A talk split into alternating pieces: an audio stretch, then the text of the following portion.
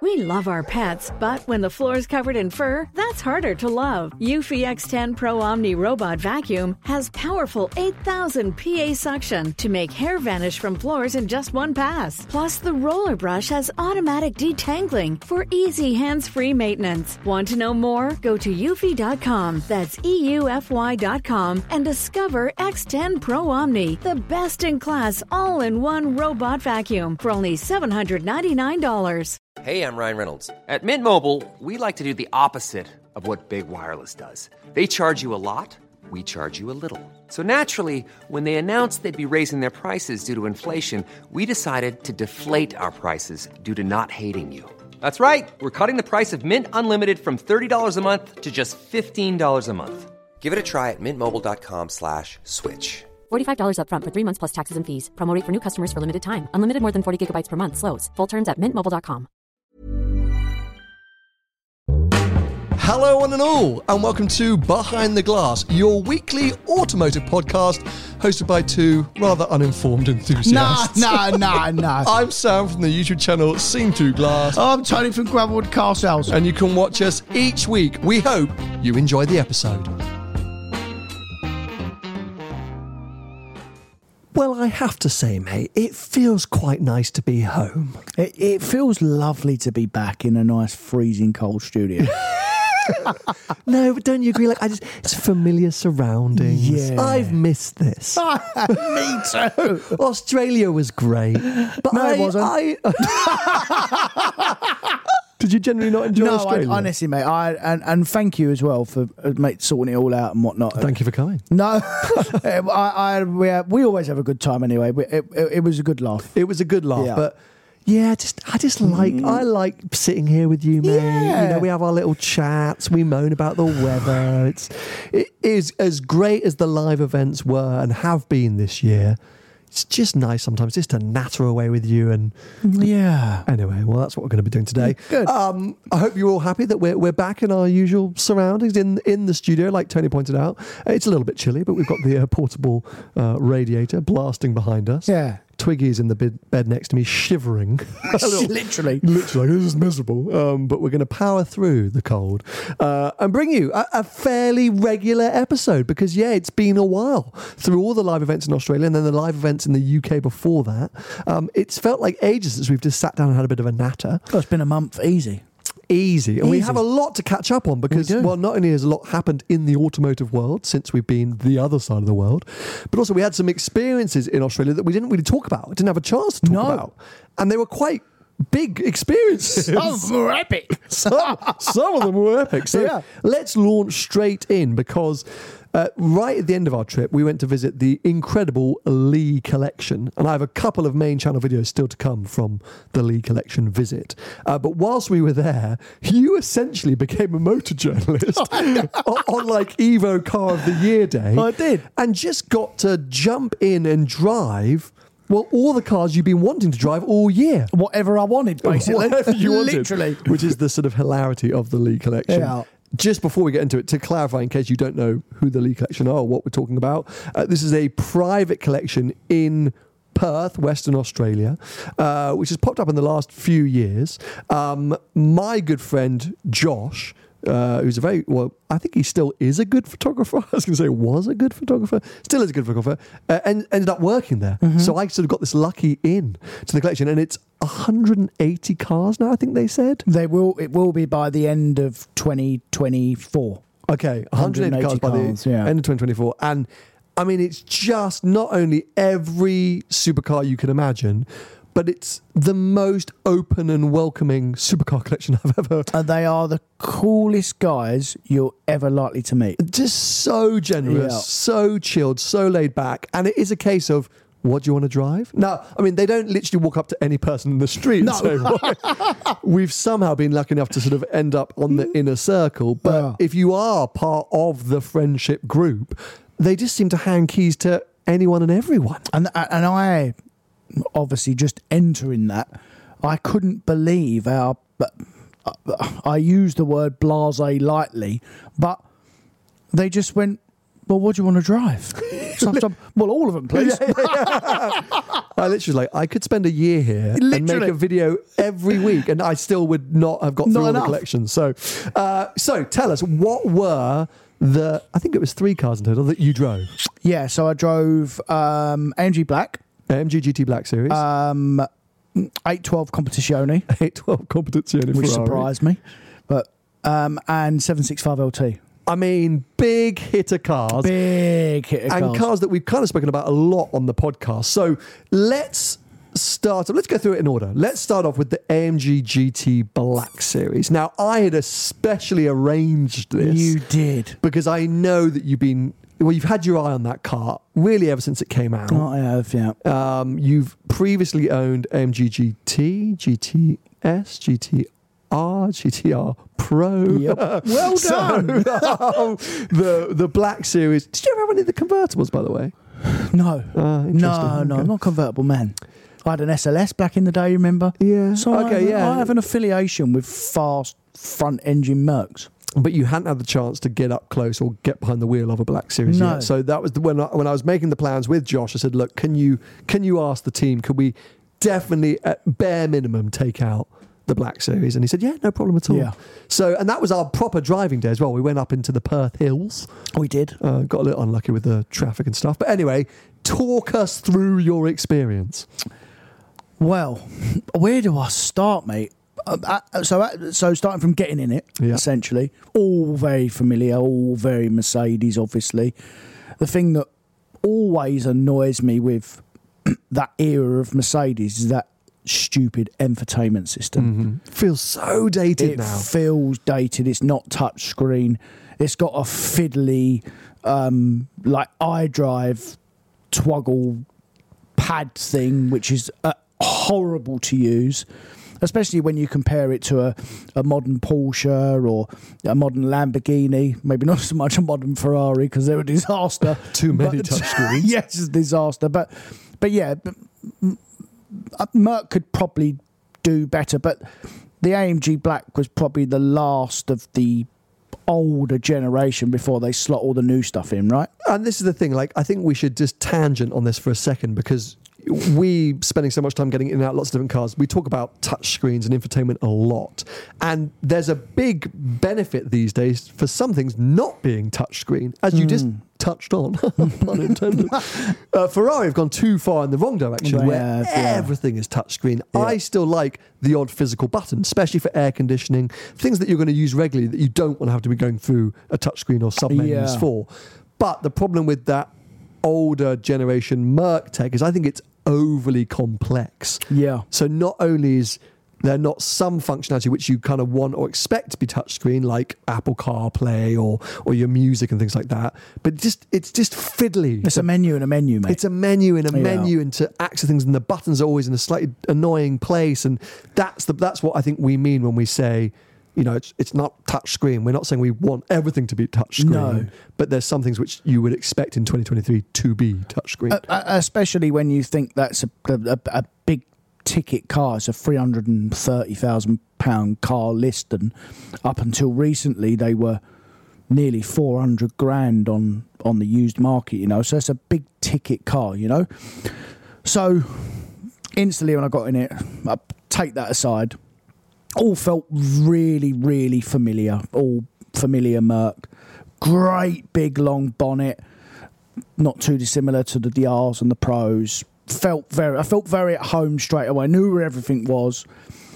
We goes out the garage. Obviously, we start driving on what we would call like an A road or a highway in Australia. Yeah, dual carriageway. Yeah, that sort of thing. And listen, the elephant in the room with that car is the noise. It's all people talk about. Oh, the noise is that not that good. And yeah, you're probably right. The noise isn't as it should be for a big thundering V8. But let's not forget, guys, all these modern cars, they never sound as good as the older stuff anyway now. Things have changed. I know you can put an exhaust on it, but it didn't sound terrible.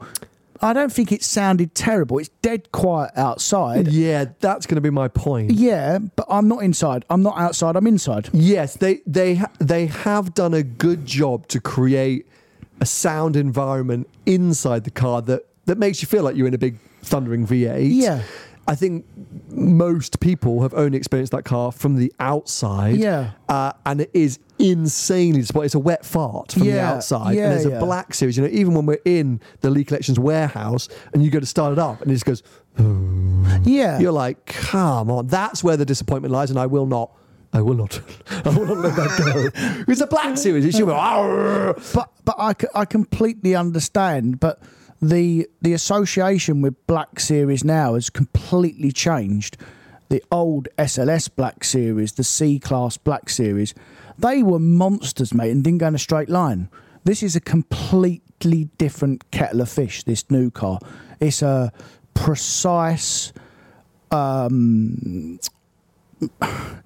would the other word I'd say? It's very honed in. Yeah, focused. It's focused. Track car. It's not of the old. So I get the noise thing, and actually inside it pumped through the speakers. It didn't bother me or not bother me. Do you know what I mean? It is what it is. I always look at modern cars, and I care what they drive about. I care about the brakes. I care about how it turns. I care about all of that stuff. More than noise, essentially. The thing is, as you say, as a driver, it's definitely nowhere near as bad as it is from the outside, and so few people have been fortunate enough to experience it internally. Yeah. That's why. So you're right. If you owned the car, how upset would you be? I don't think you'd be as upset as a passerby. Absolutely or someone not. At a car show. Yeah. And I do believe the Lee Collection had an exhaust on that car when I drove it last year, and they took it off. Well, Josh says you took it off for me. Yeah.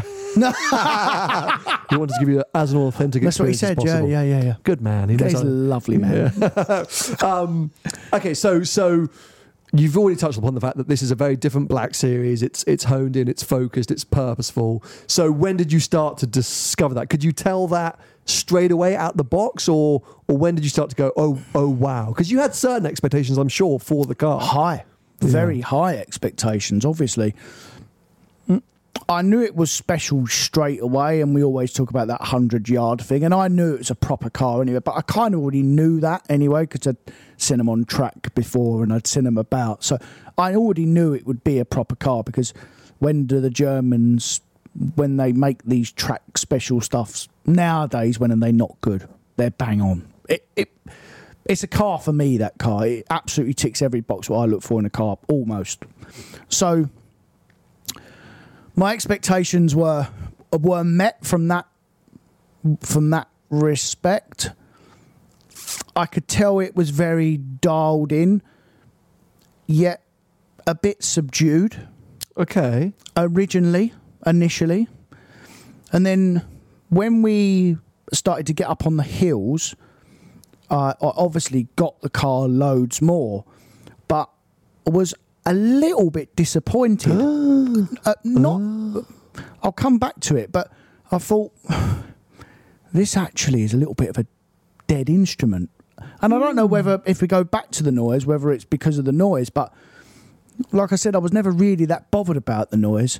But it turns out I was in the wrong settings. Like most of these modern cars, like my M3 Touring, like most of these modern cars, Porsche less so, because there's not too many settings with Porsche. You just rock up and go. But most of these modern cars now, you've almost got to set them up before you get going. So I started to play around with the... the driving modes and the traction control. Because there must be 10 modes. Yeah. I mean, there's a Race Plus, I think, is the lariest, or race. Yeah, flipping hell, there's normal, Sport Plus Sport Race, or plus Race Plus? Race, and then individual, I think, something like that. Okay, yeah, sure. Anyway, there's millions of them. So, obviously it wasn't my car, so I was trying to be as respectful as I could. I know the lads are do what you like, but I always like to drive other people's cars with a bit of respect. So as we were driving round, obviously I was following you in a certain car. Can I say? We're going to come on to that in a second. Okay, fine. Yeah. And then Josh was in front in the 812 Competizione. So I had a lovely view. and I'm driving the car, and we're then starting to get into the hills. So I'm switching the Malentino, and it's starting to come. The Malentino. So I'm switching the Malentino on the steering wheel. Malentino. Sorry, I don't know why I made me giggle. Keep Bastard. Going. So yeah. So I'm switching that, and obviously the more I switch it to the right, it the car's coming alive. And then as I started to really get on, we started to push on a bit. There was like, I felt the traction control coming in too much. So it was really, it started to bog down. And I'm thinking, well, that's annoying. So I then switched it all off basically. And then at the time of my life, it was like one of the best cars I ever drove. It's like, flipping hell, this is unbelievable, this car.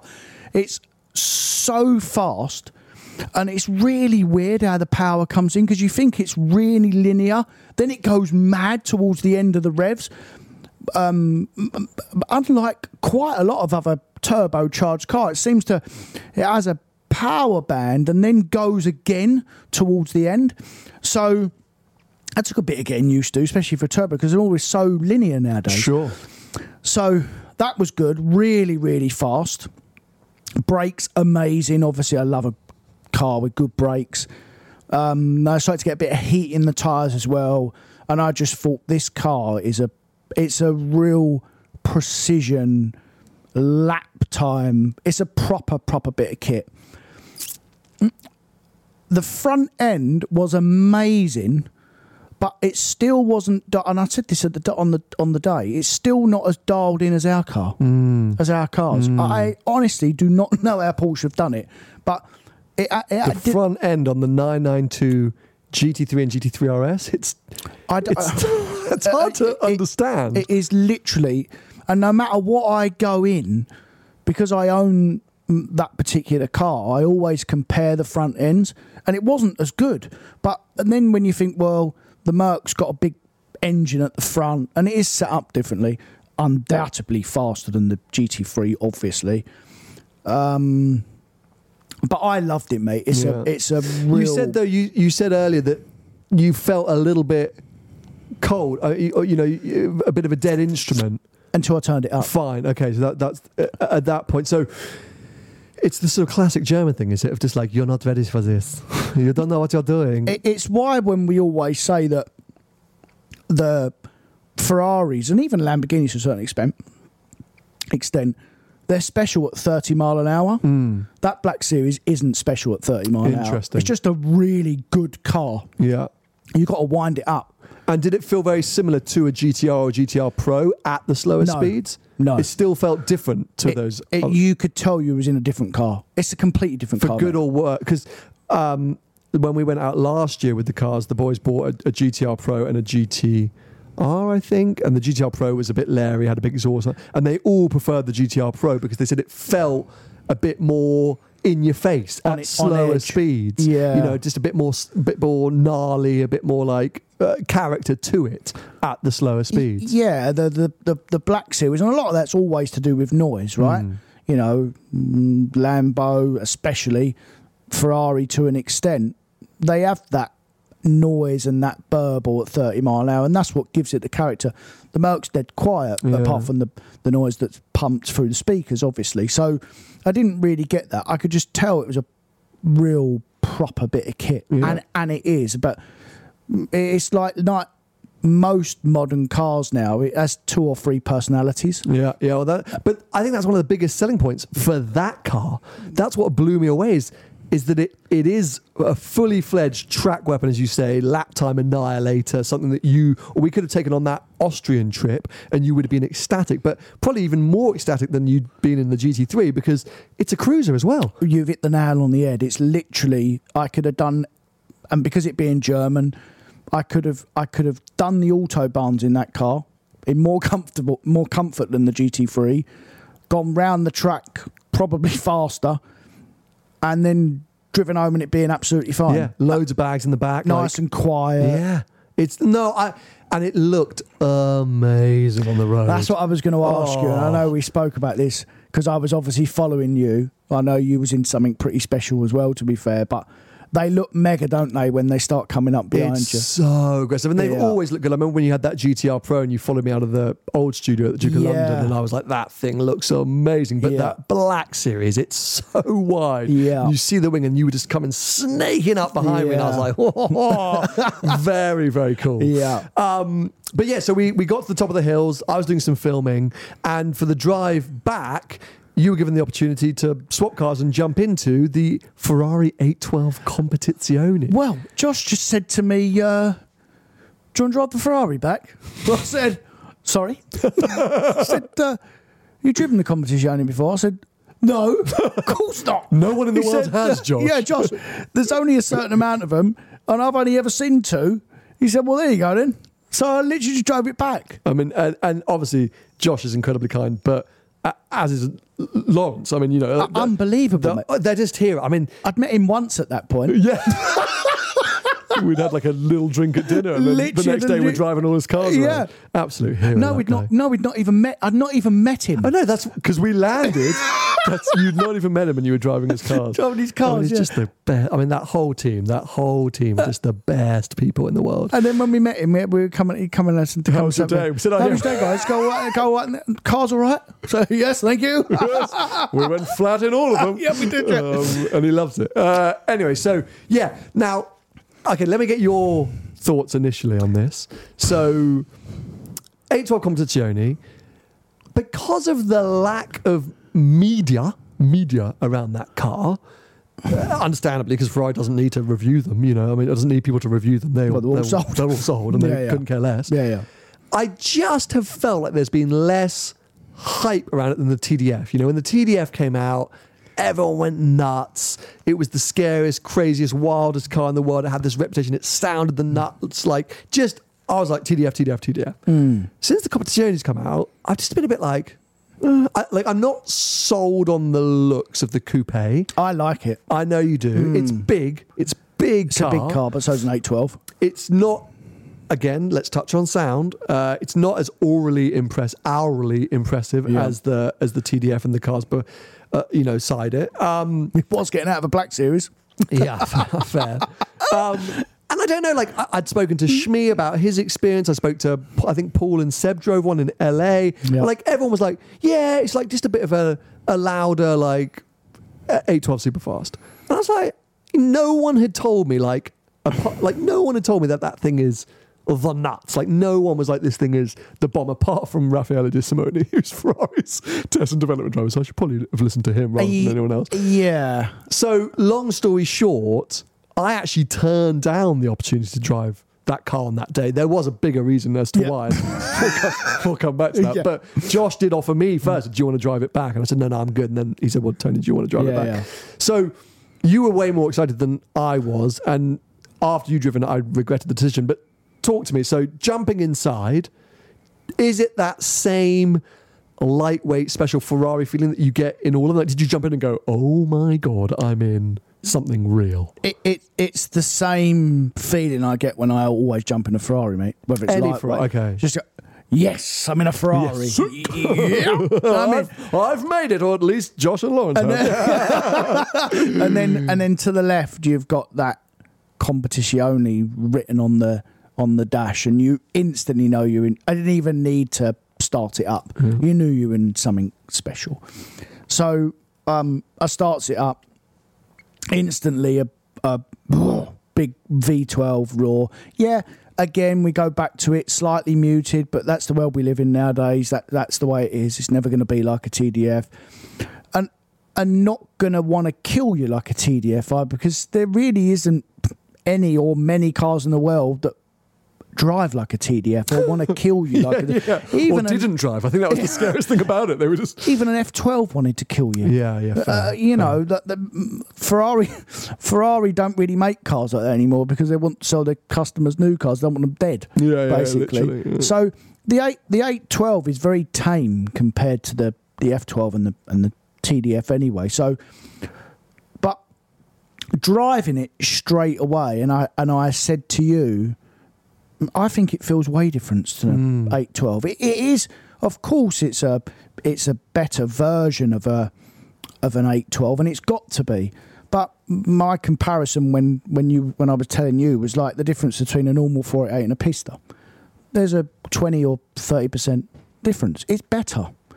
Is it worth the 1.5 or 1.4 million pound price tag? Probably not. But is a TDF worth £1 million? No.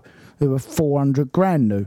You know, that's just an inflated price, essentially.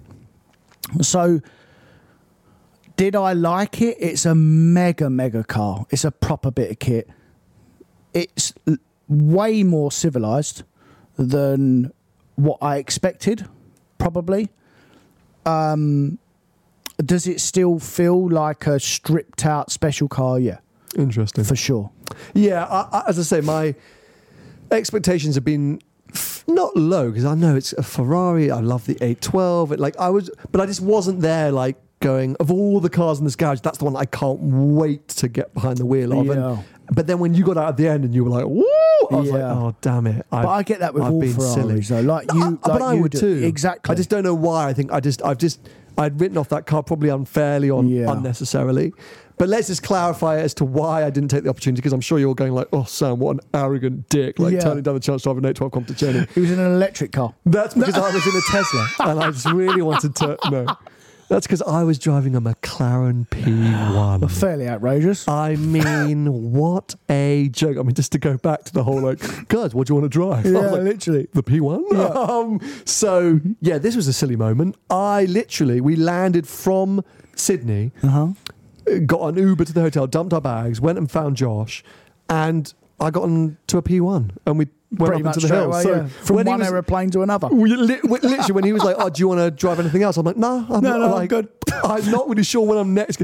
There's a tiniest of chances I might get to drive an 812 Competizione at some point in my life, given the amazing opportunities I get. I don't think I will get a P1 opportunity, so I'm just not going to get out of this car. Don't work. Well, people just don't use them, and they don't work in the battery.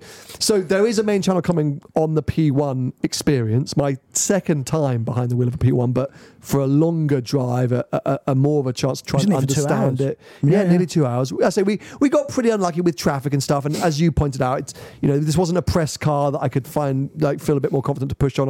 It is a privately owned car, and at that point we hadn't seen Lawrence, so I didn't want to be like, oh yeah, no, really good day, I did crash the P1. So please at least let me pay for your dinner. We were spending 3 days with them, so I didn't want to take the piss entirely. So main channel video coming on that, but I wasn't being the arrogant, stuck-up YouTuber douchebag you might have thought I was being by being, I don't want to drive your Ferrari. I was in something which at the time I thought was a little bit more special, but I regretted the opportunity nonetheless. Competizione is probably worth more money. I would say definitely worth more. The P1. But it's not about the money, dude. No. It's about just everything else. First time I've ever heard you say that. Been out all the time I've known you. It's not about the money, mate. It's all about the money. It's all about the money. That's why this week we've been sponsored by... No, I'm joking. Anyway, so long story short, we had another couple of amazing days. More of that content still to come on the main channel. But... I want to touch on our sort of final, I guess, few hours driving cars in Australia, because at the end of last year when I went and did that paternity leave content, which went out at the start of this year when I visited the Lee Collection, the last thing we did on that trip was go for a big drive with a lot of the cars that were in the collection at the time. We must have taken 20 or 30 cars for a big old blast. Everyone was jumping in and out of other things, and I didn't film it. And genuinely, it was one of the best experiences of my year. Yeah. And this happens quite a lot. We spoke about it. Most of the automotive experiences I have when I don't have to pick up a camera are the best experiences. Yeah, yeah. Don't get me wrong. I've done some amazing stuff on film, driven some incredible cars, done the adventures like taking the 360 Tenerife and things like that. But... the really moments that stay in my mind are the ones I'm not filming, because I can actually focus on the moment. Yeah. And I'm not thinking, what's the angle like? So... I was keen to try and repeat that if we could, because it was such a cool day. Yeah. And I said to Josh, is there any plans to do a big drive? He said, actually on Saturday after your live event, we're thinking of going on a drive. And I said to you two, and I said, we have to go on that. Even if it means leaving the event a little bit early and being a tiny bit rude to the amazing people that turned up, we do not want to miss drive. We're going. Because it's just fun. And as I say... Lawrence tends to get a load of his friends and everyone jumps in whatever cars they want. Literally, it was like a free-for-all. Yeah, free-for-all. Yep. Like keys in a bowl, that kind of free-for-all. And it's like, what does everyone want to do? So people are like, can I take that? Can I take that? Can I take that? So we were trying to be super, we were like, mate, whatever. Like, just put us, if you have to put us in the car together, like, Josh was like, no, what do you want? So I said, well, can we put Tony in the 765LT? Because I've often spoken about in this podcast, I think it's one of the most underrated modern supercars. Yeah. I loved my experience in it. I thought you maybe would enjoy it, and you've driven Black Series 812 Comp. Yeah. We ticked a lot of the boxes. Yeah. And so apart from new GT3 RS, which even I haven't driven, I was like, that's the one that I want Tony to experience. Yeah. Well, again, like when he said, like, drive the 765LT, and you're almost like back, because I wasn't that bothered about driving it. He said, no, mate, go and drive the 765. You haven't driven it. Go and drive it. Yeah. And he never really said anything apart from, you know, go and drive it. Because I didn't want to give you any preconception on the Black Series and stuff like that. I was happy to kind of I just wanted you to just go and have an authentic experience. Also, because I don't know many other people who've driven the 765LT, so I've not really anyone to bounce off. Yeah, I regretted not being a little bit more forceful in my choice. Because I was like, you know, everyone was grabbing. And, you know, that thing where, like, really polite. Well, because, you know, everyone else was like, mate, I'll take that. And I was like, no one's going, just give me a car, Josh, I don't care. Yeah, and I was like, this is a bit. So I just said, mate, honestly, just give me a car. I don't care. I'm super happy to be here. Yeah. now I do sound like an arrogant prick. He gave me the Aston V12 Vantage convertible. Stunning spec, white with the red interior. Beautiful car, Quicksilver exhaust. Just not the, you know, this was a 40-minute drive, maybe an hour, when you wanted to literally light your balls on fire. It was one of those drives. You wanted to literally just be nuts to the wall, like, wah! And get back and like, thank God I survived. Highways, tunnels, runs. Like just accelerating from the lights, loads of crazy stuff. Everything else that was there was the new Lamborghini Countach, there was a Lamborghini Sian, there was an 812 GTS with a full Novatec exhaust, there was an R8 with the most awful exhaust I've ever had on in my life. STO, like everything loud and shouting full of, and I was just like, hello everybody. Hello. In the just cruising. I never heard the car once because everyone alongside me was louder. Yeah. And so, as I say, like, cool car, and I liked the coupe when I drove it, but I was just a bit like, I should have been a bit more lair. I should have said, sorry, Josh, I would have taken the 812 Comp at that point. Anyway, as I say, I sound spoiled, still cool opportunity. And I still had the time of my life. Yeah. And I'm so glad we went on that drive. But tell us everything, because reminder. Normally, being a little extra might be a bit much, but not when it comes to healthcare. That's why United Healthcare's Health Protector Guard fixed indemnity insurance plans, underwritten by Golden Rule Insurance Company, supplement your primary plan so you manage out-of-pocket costs. Learn more at uh1.com. Hey, I'm Ryan Reynolds. Recently, I asked Mint Mobile's legal team if big wireless companies are allowed to raise prices due to inflation. They said yes. And then when I asked if raising prices technically violates those onerous two-year contracts, they said, what the f*** are you talking about, you insane Hollywood ass? So to recap, we're cutting the price of Mint Unlimited from $30 a month to just $15 a month. Give it a try at mintmobile.com/switch. $45 up front for 3 months plus taxes and fees. Promo rate for new customers for limited time. Unlimited more than 40 gigabytes per month. Slows full terms at mintmobile.com. If you're a Shark Tank fan or business junkie, check out the podcast Another Bite. Each week, Another Bite breaks down the biggest success stories and most disastrous failures to come out of Shark Tank. The hosts break down each company's pitch, analyze the deals that were or weren't made, and answer the million-dollar question, are they still a company? Whether you're an entrepreneur looking for tips or a Shark Tank fan that just wants to relive the drama, Another Bite's your deep dive into the world of Shark Tank. Just search for Another Bite in your favorite podcast app, like the one you're listening to right now. Tony is a McLaren hater. He has not come back to the fold like I have. I've worked closely with the McLaren team over the last 2 or 3 years. I'm fully back on board with the brand. Totally. After that Artura experience. All right, the 720S Spider experience, which I loved, and then the Artura experience, which I loved. I'm back on board.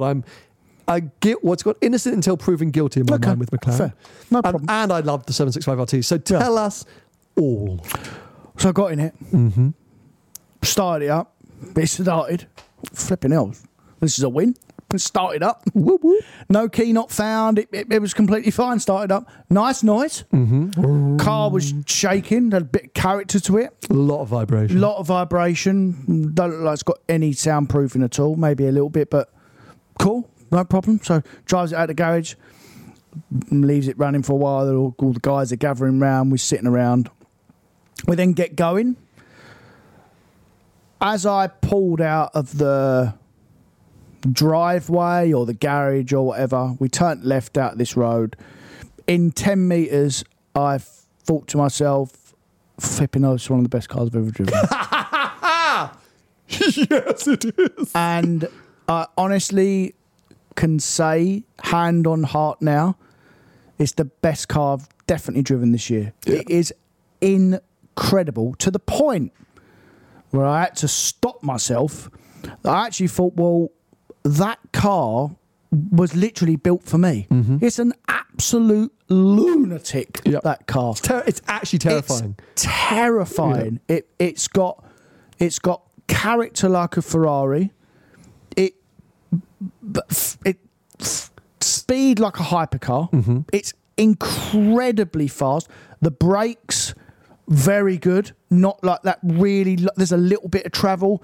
Not a really long brake like the most other McLarens have. What else can I say? I mean, I can't really think of too many minuses. It's psychotic as a car. It's unbelievable. The two real things that I picked up on, one was there is still a little bit of turbo lag from that engine. It is still a little bit... It's part of that engine's character, though, I think. Maybe. Like, I'm not wholly against that boost feeling. I think it adds to the experience, but you're right. If you're really urgent on it, you're a bit like, come on, because it's so quick. But not like a 720S. Nowhere near like a 720S. It's loads more urgent than the 720S. And as well, I think it's because they got them stupid, really thin front tyres, maybe the carbon tug as well. There was still some understeer. McLaren really suffered from understeer, obviously, and there was still some understeer. But apart from that, mate, I mean, I'm being so critical. It's definitely one of the best cars I've ever driven, for sure. And it's a car that would be really, really, really high on my list to own. And I said to you when I got out... At the meeting point, I'm going to buy one. Yeah, he literally... I said to him, oh, what, they're going on Auto Trader? He goes, oh, I've already looked. I'm going to... Because this car is like nothing I've ever driven. It was incredible. And then once I'd got back and after I'd calmed down, put my brain back in gear... I realised that it was still a McLaren, as good as it was. It will probably break. Bullshit. And and you said to me as well, if you had to pick between the McLaren and the black, initially I did say the McLaren. After I'd had some real thought about it, I would still go the Black Series as a whole, as a car, for the many reasons that the McLaren is like 10 or 0. You can't stop it's a flipping wild animal. If you said to me you got it for an hour to blast up that mountain and come back, I'd have the McLaren all day. If you said to me you've got to drive 900 miles, you go and do a track day and then you come back, I'd have the Black Series all day. The thing about that LT is it genuinely feels like McLaren Automotive, the engineers, the designers, looked at all the feedback, right? Looked at the general consensus of, McLarens are all boring and they're all just too easy to drive. And they literally went, F you. Yeah. Like, F you all. Yeah. And fair play to them. Yeah, right. That's what you want. You want to, and they did it. Yeah. And they delivered this unbelievable behemoth of a... And all of these things are positives. Terrifying, unhinged, manic, psychotic car in the best way possible. I drove that car up to Alexander's Prestige and back. The whole way on the motorway, I'm like, whoa! It never stops vibrating. It never stops shaking. The urgency, because I believe they shortened all the gear ratios to increase that urgency. So the way the thing wants to take off, and it's just... And it keeps going. Angry, and it keeps going. Yeah. And I've said it, and I said, I've not said it enough. It is so overlooked, that car. And this is the problem that McLaren suffered. I remember when I did the Artura piece, I said, I painted the whole picture, I haven't had a great time with McLaren and blah, blah, blah, blah. And the McLaren team were like, look, we're going to, but when are you going to give us a break on the whole, the car's brake? I said, unfortunately. Well, stop braking. Well, no, they have stopped braking, mate. This is the point. But I said, the problem is you don't realise the cliff edge that you're not on, the vertical wall you're having to climb. So the fact that no one has really bought into that LT proves everything that's wrong or the challenge you face, because just like you said, it's probably going to break, it's probably going to lose a shit ton of money. It's confidence. Like, it's confidence in the brand. And they are in the brand. Probably now delivering great products. I say, I know they're still struggling with Artura deliveries, but the Artura product is fantastic. The 765LT, as we've now both realised, is unbelievable. 750S, that's come on to in a second, but who was it? Must have been Rory Reid's review of the 750S, maybe, or somebody. I can't remember. Maybe it was the Top Gear piece. Anyway, and they touched on the nervousness around just this is, reliability, price point. And the more and more that we keep reminding people, the more and more people are nervous. I said, and that's why I have to keep mentioning it, because everyone's thinking it. And if we just don't talk about it, then we're in trouble. So, long story short, it really upsets me and frustrates me that we had those negative experiences. We all feel that way, because what a car. Yeah. And it made me want one. Do you know what I mean? Like you, I was like, yes, I wasn't wrong. This thing is amazing. Yeah. And but I would be nervous. I mean, I couldn't afford to go and buy a £300,000 car. But yes, you could. No, I couldn't. Don't tell lies. So I'm so glad you had the chance. And yeah, huge thanks to the Lee Collection for all of those experiences. As I say, some other fun bits that we haven't touched on, which will be in the main channel video. So they are coming soon to wrap up our trip, the last two videos on the main channel. You made a video about the sand dune one, didn't you? Yeah, some short footage of the sand dune. We talked about it on the episode last week, so that was amazing. So I said 750S, let's touch on that. Initial reviews came out. Obviously the car, not massively different, I think, compared to like a DB12. It's like 30% new. People seem to love it though. I'll hold my breath until I've got behind the wheel of it, but people seem to be very positive about it. Don't most journalists like most McLarens though, right? In general, and we have never ever sat on here, mate, really, in general, and said that the cars are bad. They're just unreliable. Fair, yeah.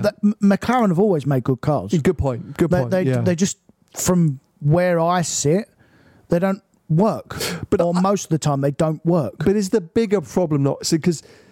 Okay, fine. I'm not going to tackle you on don't think. But the depreciation, I think that's maybe it all comes around to confidence, mate. Yeah, the whole thing. It's the depreciation, and it all ties in. Yeah. It all ties in together. You know, if something doesn't work, product doesn't work, or the depreciation's bad, or no one has confidence in the brand. This is what happens. But look at the Roma and the 296. Ferrari aren't a million miles from heading in that direction at the minute. I agree. And two cars that are depreciating like lead bricks and having issues. They're having a bomb. But you could almost say that about 992 Turbo S. And GT3s, apparently. And we say that 992 Turbo I definitely is an all-round sports car. It's one of the best you can buy. I mean, they're absolutely tanking at the moment. 110? 115? Not retail, no. No, what are they retail? 130, 140 for a bit of miles on. Still not that bad. They're what, 40 grand depreciation? No, but that's the problem. If you got one list, people were paying 50, 60 over for them. If you're paying overs, you've got to be prepared to lose it all. Absolutely, I mean, yeah. But they've still got some way to fall them. I think there's too many of them. My car's going in for its big service next week. Oh, wow. Yeah, it's got all the recalls done. 2 years old, is it? No.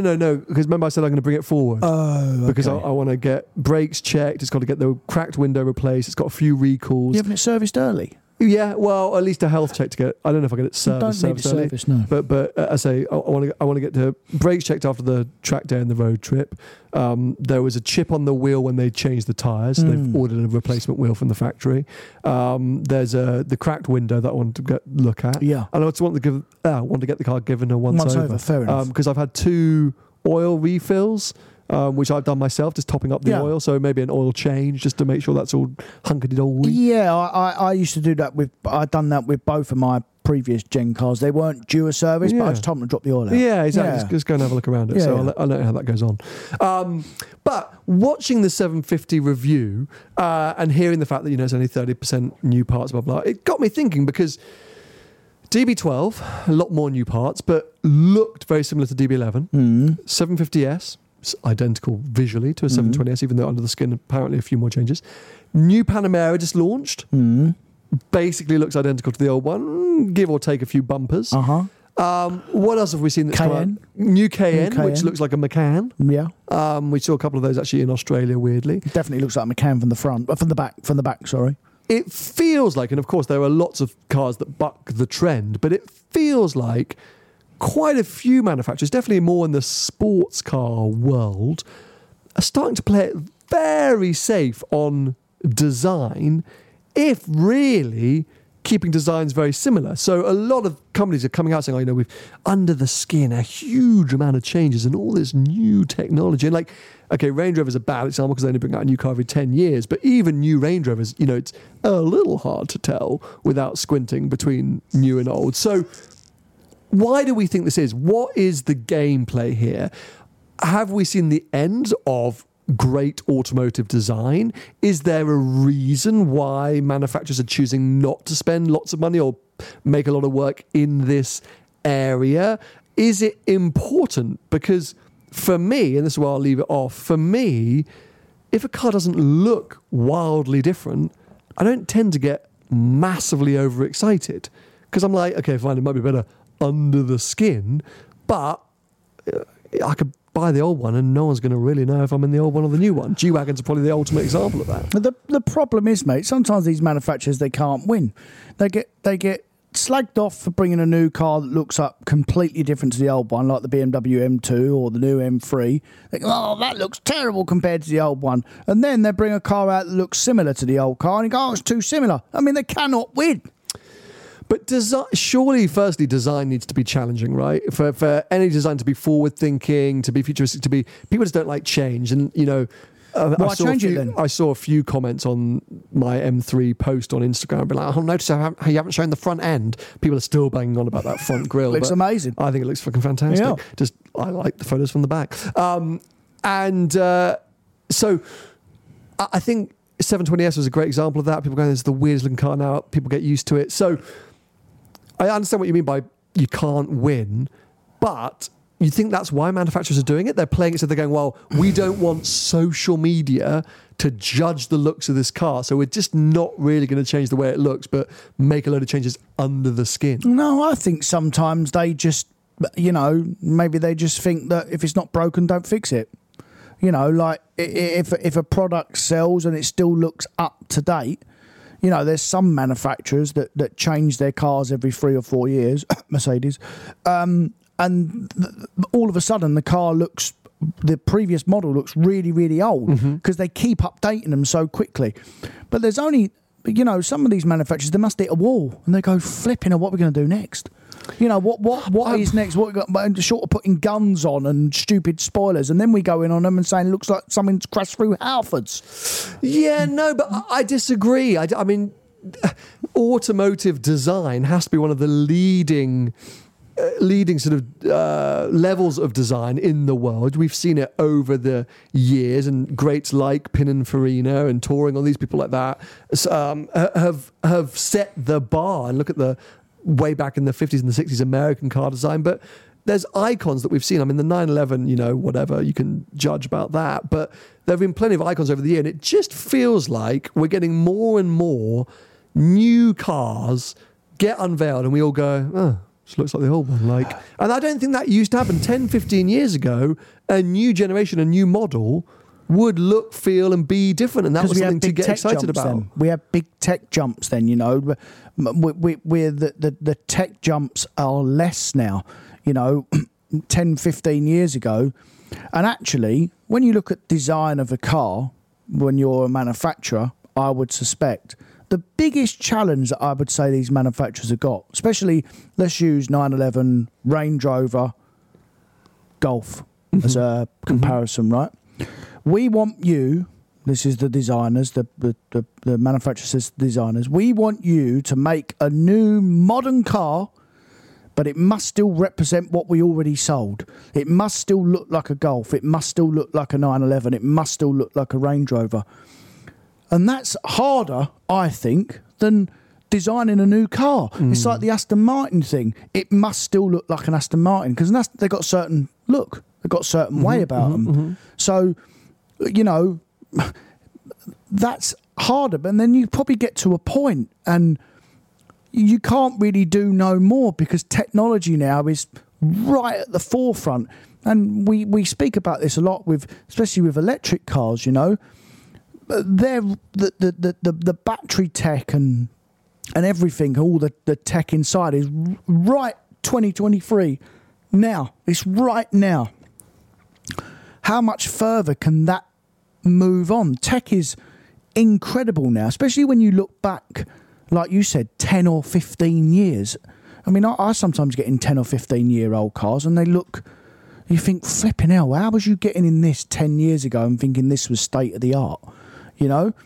But also, if you put yourself back 10 or 15 years ago, when you got in there, you'd go, wow, this is state-of-the-art.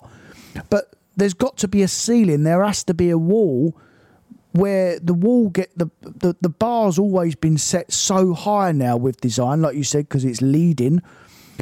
There has to be a point where you can't do much more. I disagree. I disagree. What do you want them to do then? I think the prime example is EVs, because I think EV design is next level. I think so many manufacturers are smashing it out of the park when it comes to EV design because they're fresh, they're different. We're getting new shapes, new models, new lines, the ability to use the EV basis, you know, the fact that not needing grills and flat floors and things like that to come up with new and interesting shapes and designs, where it feels like combustion engine cars are kind of being left behind a bit, where they're just going, oh, I'll just update a bumper or two, or, you know, just keep it fairly similar, and, you know, we'll just make sure that it's... Well, there'll be two reasons for that. I'm not going to fight you. No. I'm just having a conversation rather than an argument. No, but there'll be two reasons. The grills, electric cars don't need grills, so they don't need to be...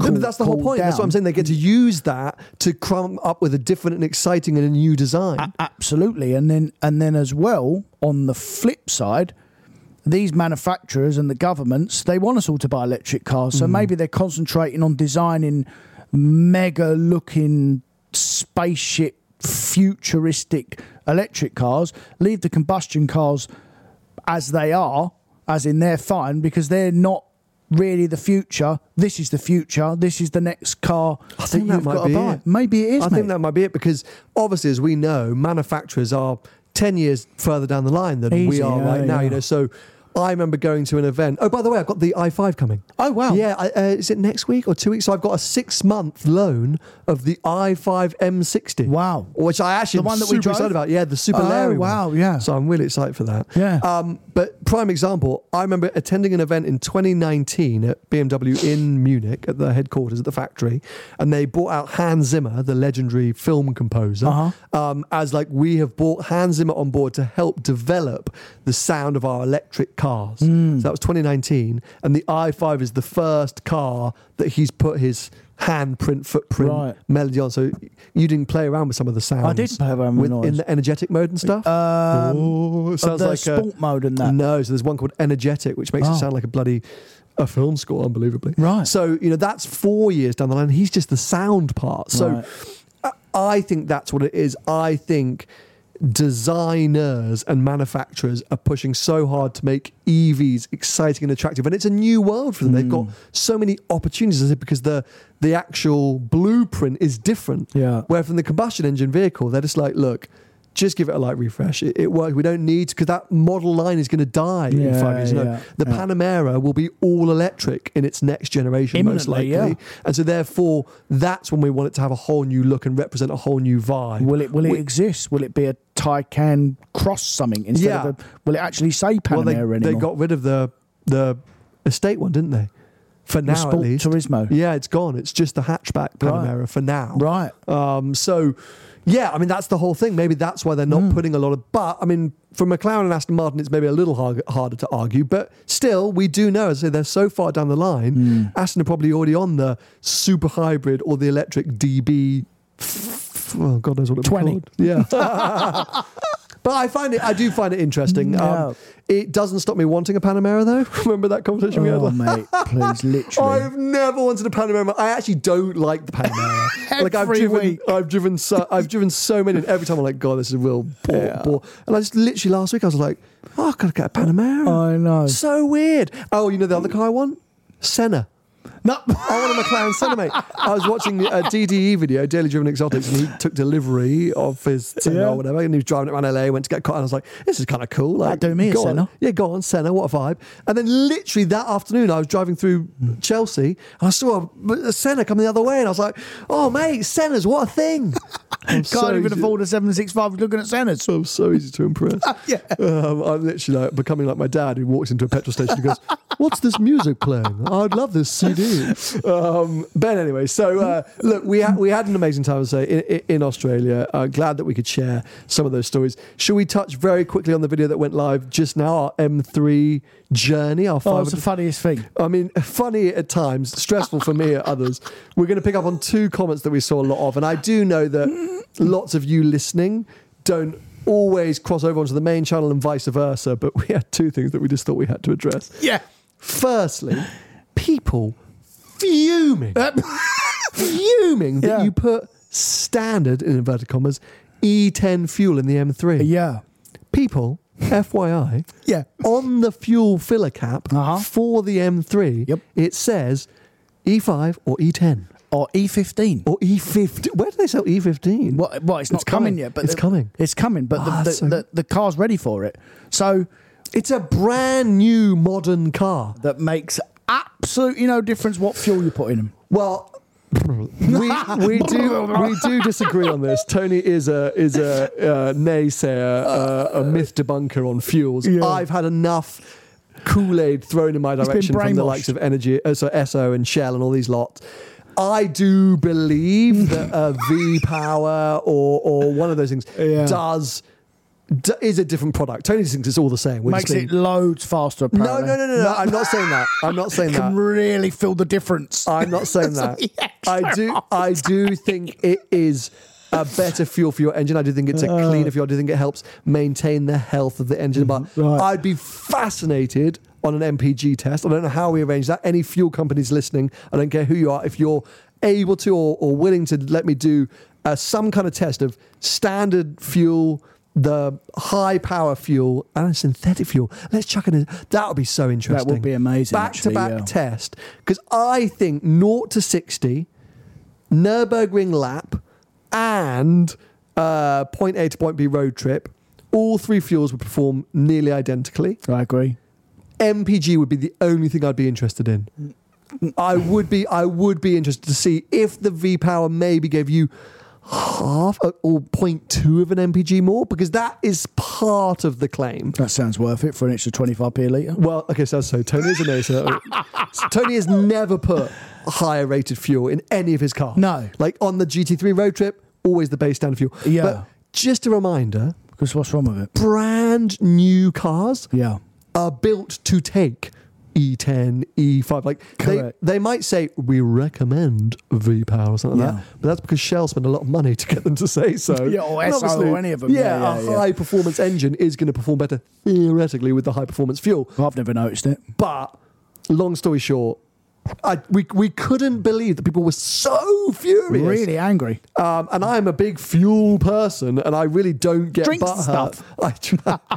I don't get butthurt if I'm if I get to a petrol station and they don't have V-Power, I don't leave and go to the next one. No. I literally go, okay, cool, I'll just put the standard stuff in. I couldn't do it in the 360 because that couldn't put E10 in that because it gets all clogged up. All right. I mean, fair. You could do it once. Yeah, well, I don't drive 25-year-old cars. So. Fair. If you have an older car, I get it, but it's a brand new M3. So firstly, we were quite shocked by that and wanted to clarify that. And I drive one daily, by the way. Do you know what? I hadn't driven my car for over a month, my M3 Touring, and I drove it yesterday, and I thought, flipping hell, why does this feel so familiar? And then I realised I was in Australia in one. I've done 500 miles in one. I genuinely want to do that test, actually. Maybe we're going to, that's a 2024 goal, is that fuel test. It sounds more like a, that's a very nerdy video. Like to do that maybe it's a podcast episode. I'd like to do that because then I can either stand there and go, ha ha ha, yeah. Told you, or you can prove me wrong. We're either going to have to do it independently or with a very brave fuel scientist or fuel manufacturer. They're either going to have to really believe in their product or we're going to have to do it independently. But we're going to have to drain the tanks each time, aren't we? Right, exactly. You have to put like 20 litres in, drive it to almost empty or like then drain it and then put... Because you can't mix, then you're going to get wrong results. I'm going to have to get a hypnotist to convince me, but okay. Or three identical cars. Would you accept this? Three identical cars running on three different fuels. Lovely. So could we get three... Modern or not modern? I think modern. I think modern. Oh, that's the argument, right? I agree. Three identical 330i's from BMW or something. Do they still make 330i's? You looked at me, confused. They do, excuse me. Yeah, identical and fill them each with a different fuel and then do a road test. Yeah. That would be great.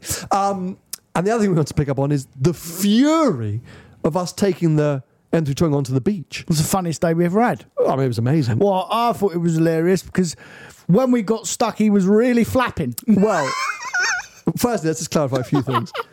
I did a lot of research into this in terms of what beaches we could drive on. Oh my God, a ton of research. Oh, I'm not going to go willy-nilly and drive on any old beach that I saw. Which beaches we could drive on, which were the easiest to get on and off, which were the safest to drive on, which had the most, hard sand, the approach and deproach angles, the ability of the BMW. Oh, I did a lot of research. Oh, we paid our tickets. We did everything.